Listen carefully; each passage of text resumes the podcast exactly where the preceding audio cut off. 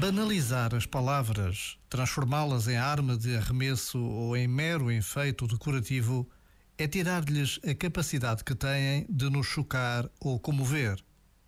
Como na história do Pedro e do lobo, se dizemos fogo e é mentira, se dizemos amor e é mentira, deixaremos de combater os fogos, deixaremos de saber amar.